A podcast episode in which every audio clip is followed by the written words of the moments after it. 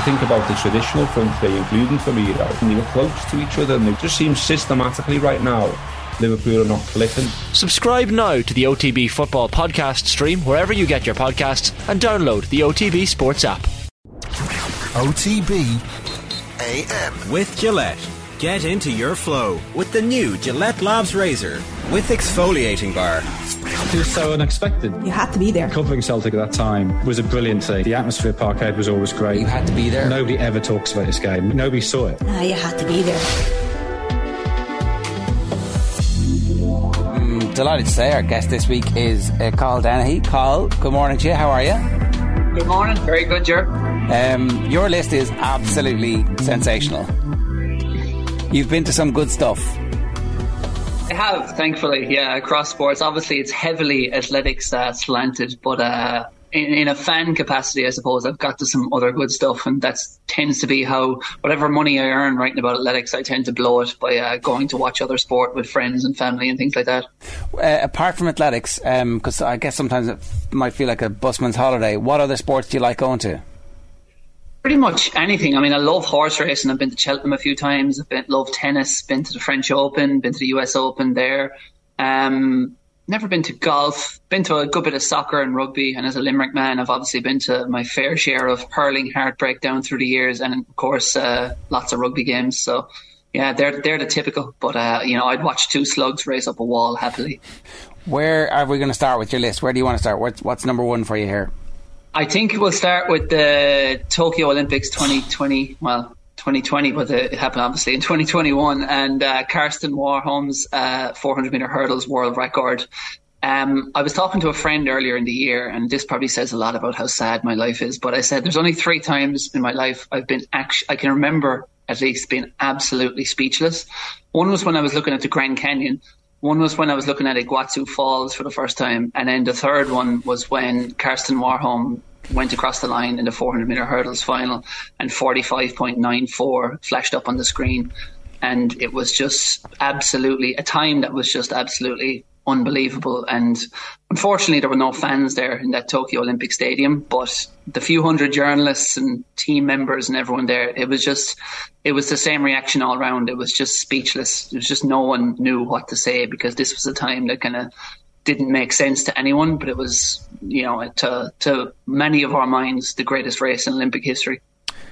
I remember we had you on, I think, OTBAM that morning, actually, a few hours after that run, and I think it, it had just completely transcended um, the sport even that day. Everybody who had kind of been up in the middle of the night maybe to, to watch the Irish athletes. Was there maybe rowing on that night or something? There was definitely a reason uh, why there was uh, Irish people up in the middle of the night, and all of a sudden this thing was on TV, and it was like, holy crap, this is absolutely bonkers. Even like Rai Benjamin and his time uh, coming in, in, in second place was just uh, astonishing as well. Like, it, was this potentially like where, does this rank in terms of the, the greatest races or the greatest finals on an Olympics track? I mean, I think it's I think it's probably number one. And I think what makes it probably number one, I mean, individually, obviously, we've had incredible performances. You've Usain Bolt's uh, world record to win in Beijing. I think it was that 969 he ran celebrating early. Um, obviously, you have the Jesse Owens, you have the Bob Beamons, um, you know, his long jump back in 1968. But a lot of those great Olympic performances were individual brilliance.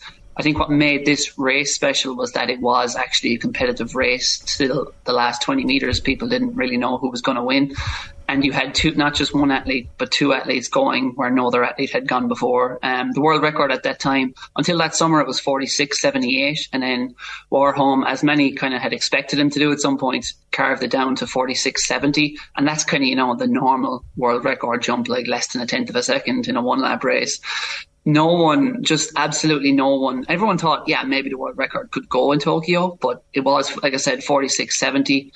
I don't know anyone who thought they'd see 45 flash up on the screen, and then to see that Rai Benjamin finished second, I think he was 46.1 something. You know, still more than half a second under the world record. Um, and someone, Rai Benjamin, gave one of the great quotes after that. They said, "What would you have said to someone if you, you or they told you before the race that you were going to run 46-1 and lose. And he said, I would have probably punched him in the face and told him to get out of the room. Um, and that, I think, summed it up, you know, in terms of you can uh, beat everyone else in history by such an astonishing margin. But if there's one guy who goes where no one else has gone, you end up with the silver medal. And poor Rai Benjamin was devastated with that. But yeah, it was just, just one of those in athletics history, I can never remember a race that good where two men two men have just completely gone beyond what anyone thought possible and did it together on the same day, the same track. The fact that there's nobody there as well, like it's so weird that you know, we lived through such a weird period where we were talking about this earlier. There was football on every night, and uh, you know, it was discombobulating. But it is an Olympic Games, and everybody's so happy. I think that there's something for us to watch, and that these athletes are going to get the opportunity a year later to to do their thing. But like so much controversy in Japan about whether or not the Olympics should go ahead as well. So all of that kind of feeds into this backdrop. What's the actual pre-race atmosphere like? Do you remember? Like, is is there is there tension?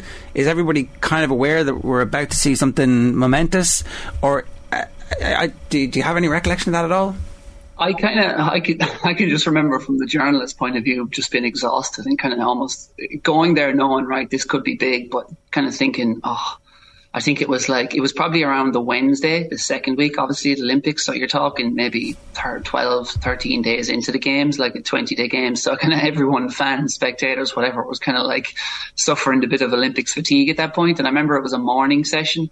Um, so obviously you're still shaking off the grogginess and you're getting to the stadium and like, oh, and there wasn't really anything big else on that morning. So that was kind of the only show in town.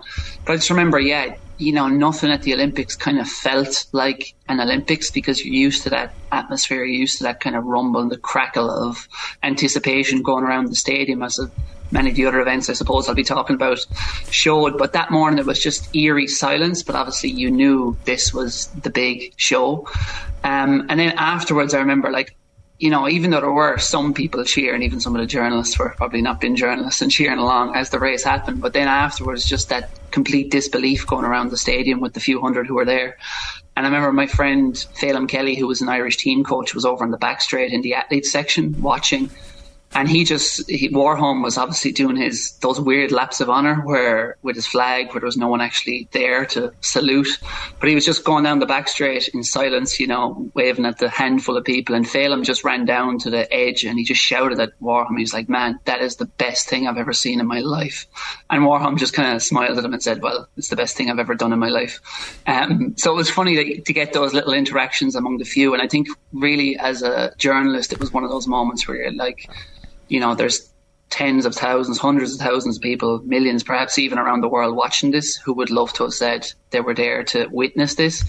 The athletics nerds like myself, especially. Um, and to kind of have been there, you really did walk away going, wow, I was so, so lucky to have seen that in the flesh.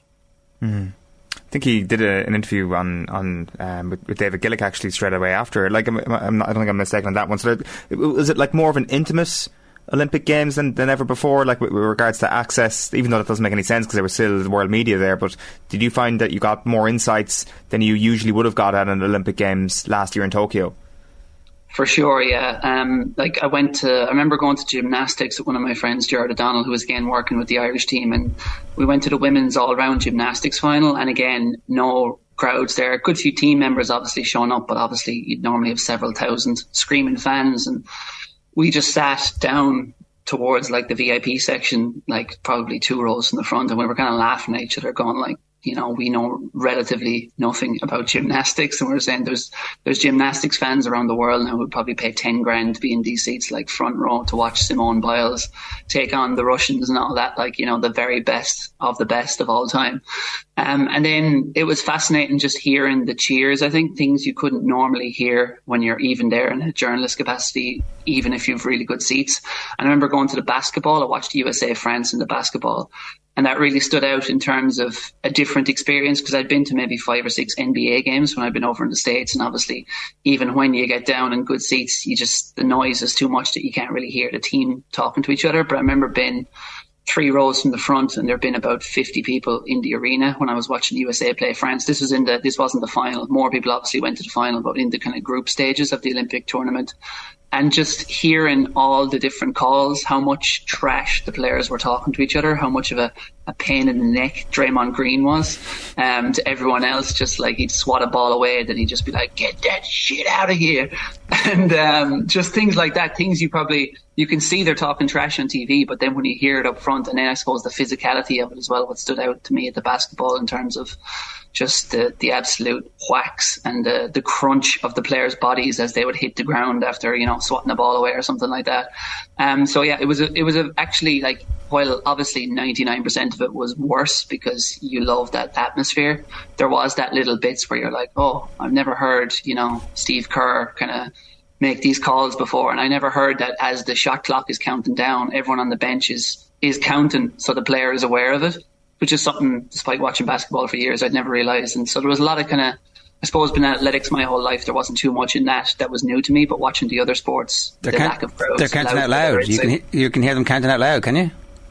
Yeah, yeah, I didn't yeah. know that as either. The, as, Alright. as the shot clock gets down to like five, all the bench and the coach were just like five, four, three. Right. So the player is aware of it, which is something I didn't know before. Uh, Leo Messi's next. Um, wh- what what have you picked for Leo Messi? This is against Deportivo Alaves.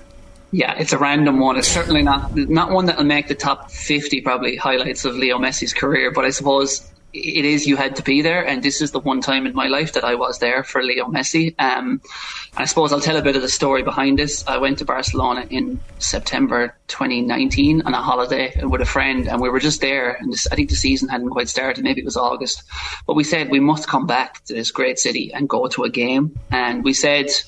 So I kind of rounded up basically a group of lads in the WhatsApp group over the couple of months that followed and said, lads, come on, we need to go see Messi. You know, he's into his 30s. Who, kno- who knows how much longer we're going to be able to see him. And he said, we have to tick this box. So we called it Project Messi. So five of us went over for a weekend just before Christmas, stayed in a great hostel and uh, went on the lash over in Barcelona. But we went to watch deeply hungover. We went to watch Barcelona play Deportivo Alaves in just a standard La Liga game. Sunday afternoon. Um, and you know, tickets for like 50, 60 euro. And we all just said, we've said for two years now, three years, we've said that was the best money we've ever spent because, um, yeah, just watching him in the flesh, like we'd obviously all watched him for so many years, hundreds of times on TV, but actually being there, it, it showed to me what a different experience it can be watching live sport because obviously there wasn't too much other talent. Luis Suarez was playing, I think, as well, but we were all just watching Messi most of the game and watching what he did. And what stood out to me was just how lazy he was on the pitch. You know, he he stood still when other players were walking. He walked when other players were jogging, and he jogged when other players were sprinting. And he kind of just would drift out of the game for like 10 minute periods and just be kind of standing on the sideline, just watching things. And you're like, if this was anyone but Lionel Messi, the coach would be roaring at him that he's a lazy fecker. Like, but when it is Messi, um, obviously he springs to life when it matters most. And it was 2-1 probably i think it must have been 70 or 75 minutes into the game and messi just picks up this ball. Again having been doing nothing for a while but he picks up this ball maybe 35 40 yards out. There's two different defenders straight in front of him. There's one right beside him like stuck to him to his right. And then there's one more probably two or three meters to the left. And obviously i've had to watch this on youtube before i came on today to remember that goal. Um, and then just in a position that other players 99.9% of players would not find the space to shoot or find an outlet to get out of that situation. He just saw the little space, the two meter gap to his left, just moved the ball one meter to his left, and then just out of nowhere just unleashed his shot from probably well outside the box and bang, in it goes. And I remember just being up in the stands with the lads and we were like, wow, you know, in terms of it wasn't an especially great game for Messi until that point, but then it was like 2-1 to 3-1 and all of us just, just went, yeah, that was, that was worth the, the trek over here. And that was, that, that illustrated perfectly, I suppose, the greatness of Lionel Messi, where it was like something a player no one else could do and just one moment of magic made it all worthwhile. I think people are probably still going to make the trip to Paris this year to see him in a run of the mill game. You just want to be guaranteed that he's going to play because, as you say, the opportunities for this for people now to go and say I saw Leo Messi play are getting smaller and smaller. They're telescoping pretty quickly. Um, I've just watched the goal on YouTube as well. It's kind of um, It is one of those. Like Messi's greatness, I think was the, the thing that inspired everybody was when he was able to dribble past five or six players from inside his own, and it was like, wow, nobody can do this. But they're the goals that helped him rack up 30, 35, 40, 45 goals a season, where it's like he's shooting and you don't expect him to shoot, and all of a sudden the ball's past the keeper like that. So that's a very good one. Um, Usain Bolt, I, I, was there a list in your head where Usain Bolt wasn't going to be on the list?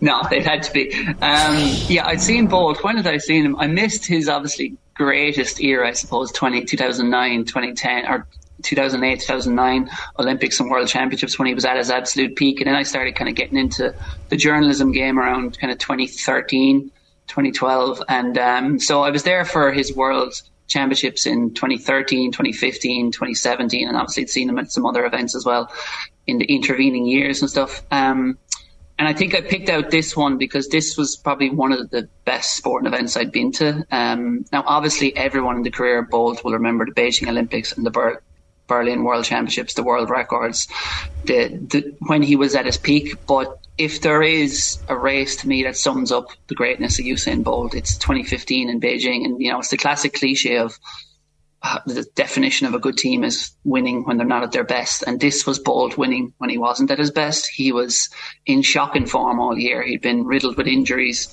And Justin Gatlin had come back and he was like 34 years old, I think 33, 34 at the time, and was just running unbelievably all year.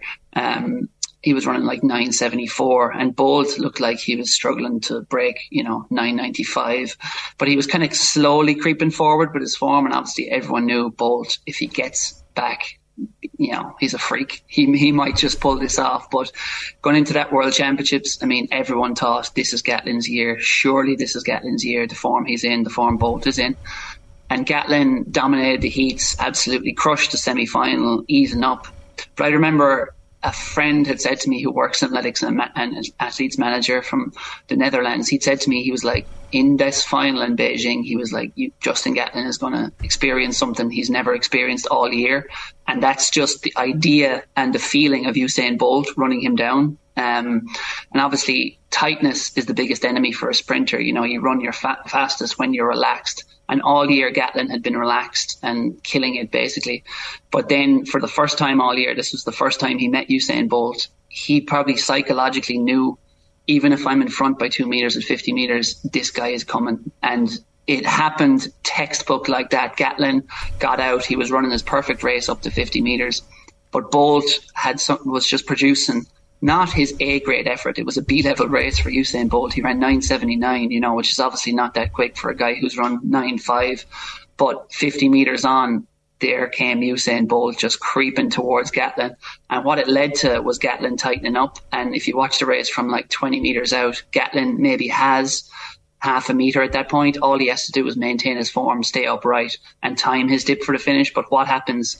He's terrified by that thought of Usain Bolt coming at him, which he was, and he starts straining, leaning forward to the line. And that completely kills his momentum. And then once they get to the finish, it's 9.79 for Bolt, and then one hundredth of a second he beat Gatlin by. And I just remember being in the stadium. That was one of the first times where I kind of experienced the true magic of the 100 meters, which is just that the silence before the gun is just such a cool moment. I suppose in rugby terms, it's like that eerie Thomond Park conversion silence. Um, it's just so strange, but to see it with, you know, 60,000 people in Beijing and just everyone just waiting for this explosive 9.8 second race, um, it was something to behold. Did the 100 come before the 200? Because they obviously they go up against each other in both those races uh, in uh, that championships. Yeah, uh, yeah, the hundred is always first. Yeah, yeah. So that was it. Yeah, and it was just. I think it was. You know, I suppose I always think the the hero versus villain thing is always overplayed. You know, like just because Gatlin has tested positive, he's like a, a demon, and because Bolt hasn't, he's you know he's an angel. This sort of thing, and you that narrative was a bit tiring at the time, and a bit kind of like, hmm, you know, how are you so sure about everything here, and sort of way. But at the same time, it was kind of, it was you know, there was no one, even personality wise, there was very few people in that stadium or around the athletics world who were watching that race who didn't want Usain Bolt to win. Um, and the fact he did it against such ridiculously stacked odds, he was clearly not in as good a shape as Justin Gatlin, but he, he found a way to win when not at his best, which I suppose is the which made him the greatest of all time.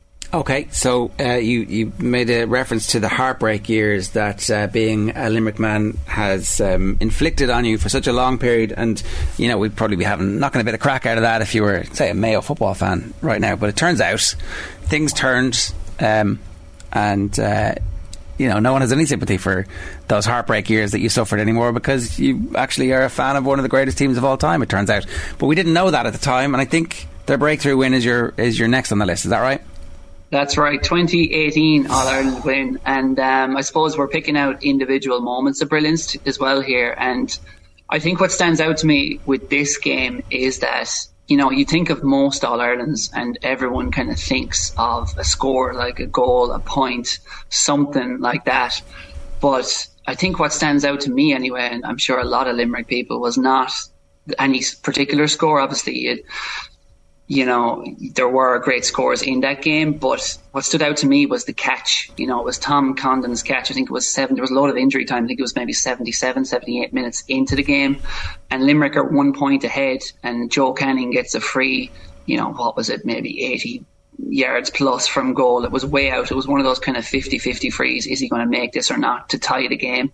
And every Limerick person in the stands was just breaking it, you know, being like, oh, here we go again. They're going to tie it up. They're going to win. It's going to happen again, which is what the mentality of Limerick people was for my whole life anyway to that point. And um, then the ball drops short and it's Tom, and everyone is like, "Oh God!" And you know, almost when it's dropping short, people are like, "This is all probably worse because now someone could pull on it. Some Galway player is going to catch it and stick it in the net." And hello, it's 1994 once again, and Limerick people go home devastated. But then Tom Condon just attacked the ball, caught the ball. A couple of players around him just burst through them, ripped out of the fence, and I think he got a hand pass off to someone, and then the ball was cleared, and then bang, ref blows it up, and Limerick go wild. And I think the story of that, yeah, and that's that's my abiding memory of that game, and just the relief washing around that stadium, and then the cranberries blaring out around Croke Park. Um, and to, to be Tom Condon, you know, I sat down with him about, or I talked to him on the phone. It was for an interview maybe a month later. Um, and, you know, he came from Knockaderry, a village of like 1,500 people. They'd never won in All Ireland before. He was the most unlikely hero, I suppose, from Limerick that you could pick out. He'd been sent off. Limerick had one blot that year. They were hammered by Clare uh, during the Munster Championship. Tom Condon had been sent off by that.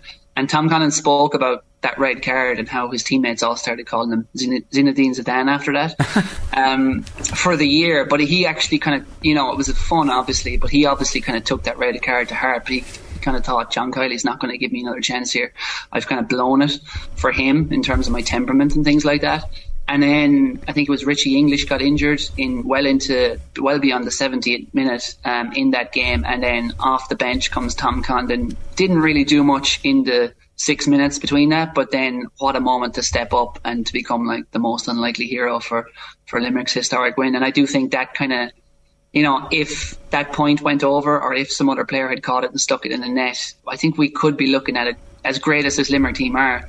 I think the current generation might have been scared the way so many Limerick people and players were by that 94 loss to Offaly. Yeah, Carl, that's great stuff. Last one here is the sub two hour marathon in Vienna in 2019. Yeah, I presume you were there for work. Yeah, I was there for work and uh, I was kind of floating around the course. Obviously, you know, there's not much you can write during the race. This guy is just continuing to run 434 per mile or 250 per kilometre. So I was kind of floating around and one thing they had at that sub two hour marathon attempt was a treadmill set up uh, beside the course whereby people could run at the pace Kipchoge was running, which is 159 marathon pace. So I hopped on it for the crack and ran it for two minutes before I was absolutely dying of death and fell off the treadmill um, during the race. But yeah, there was like such crowds in Vienna that morning, and it was like I was kind of skeptical about the attempt because you know they weren't following all the rules in terms of they were handing them drinks off a bike rather than pick them off a table, you know, and they had a team of pacemakers rotating, so it wasn't going to count as an official world record. But obviously they had to do those things just to give him the shot at sub two. And he absolutely smashed it, you know. I mean, went obviously 18 seconds under the sub two marathon, and the crowds were just going wild. And it was in essence a kind of a boring thing, like just one man running at the same pace and Kenny hold on. But in another way, it was the most thrilling thing because it was like just a man, despite all the stuff, you know, Ineos, whatever, they're uh, a, you know, fracking and they have a, a terrible environmental record. And when they're a sponsor, you're kind of like a bit queasy about the event in terms of it is sports washing essentially. But at its heart was this lovely guy, Eliud Kipchoge, a modest guy from the highlands of Kenya, going where no man had ever gone before. And just to have seen that in the flesh and to see the kind of it felt at the finish line like not just this is cheesy, but not just a celebration for Kipchoge. It was kind of like a celebration for humanity in terms of yes, they didn't follow some of the smaller rules, but at its heart, this was a man running around a flat course at 434 per mile for 26.2 miles, and that was just much like Warholm. That was just something that for so long in our lives seemed impossible, but then he did it. Okay. Carl, that's great stuff. That is a brilliant episode of You Had to Be There. Thanks a million for joining us. Cheers. Cheers, Joe. OTB AM. With Gillette. Get into your flow with the new Gillette Labs Razor with exfoliating bar.